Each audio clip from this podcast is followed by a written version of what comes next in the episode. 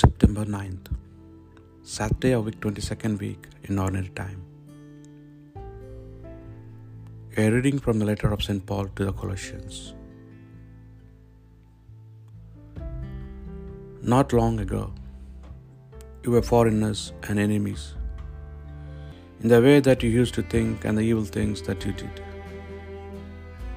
But now He has reconciled you by His death and in that mortal body. Now you are able to appear before Him holy, pure and blameless.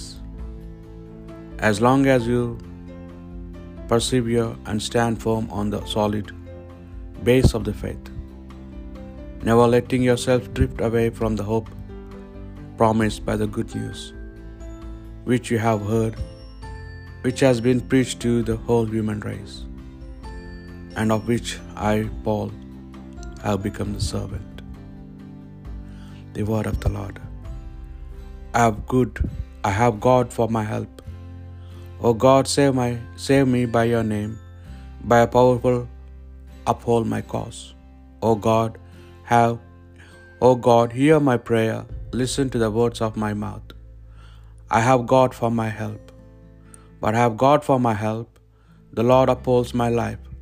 I will sacrifice to you with willing heart and praise your name, for it is good. I have God for my help. A reading from the Holy Gospel according to St. Luke.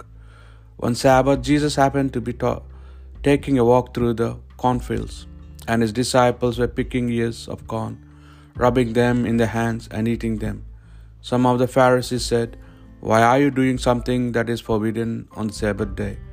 Jesus answered them, "So you have not read what David did when he and his followers were hungry, how he went into the house of God, took the loaves of offering and ate them, and gave them to his followers, loaves which only the priests are allowed to eat.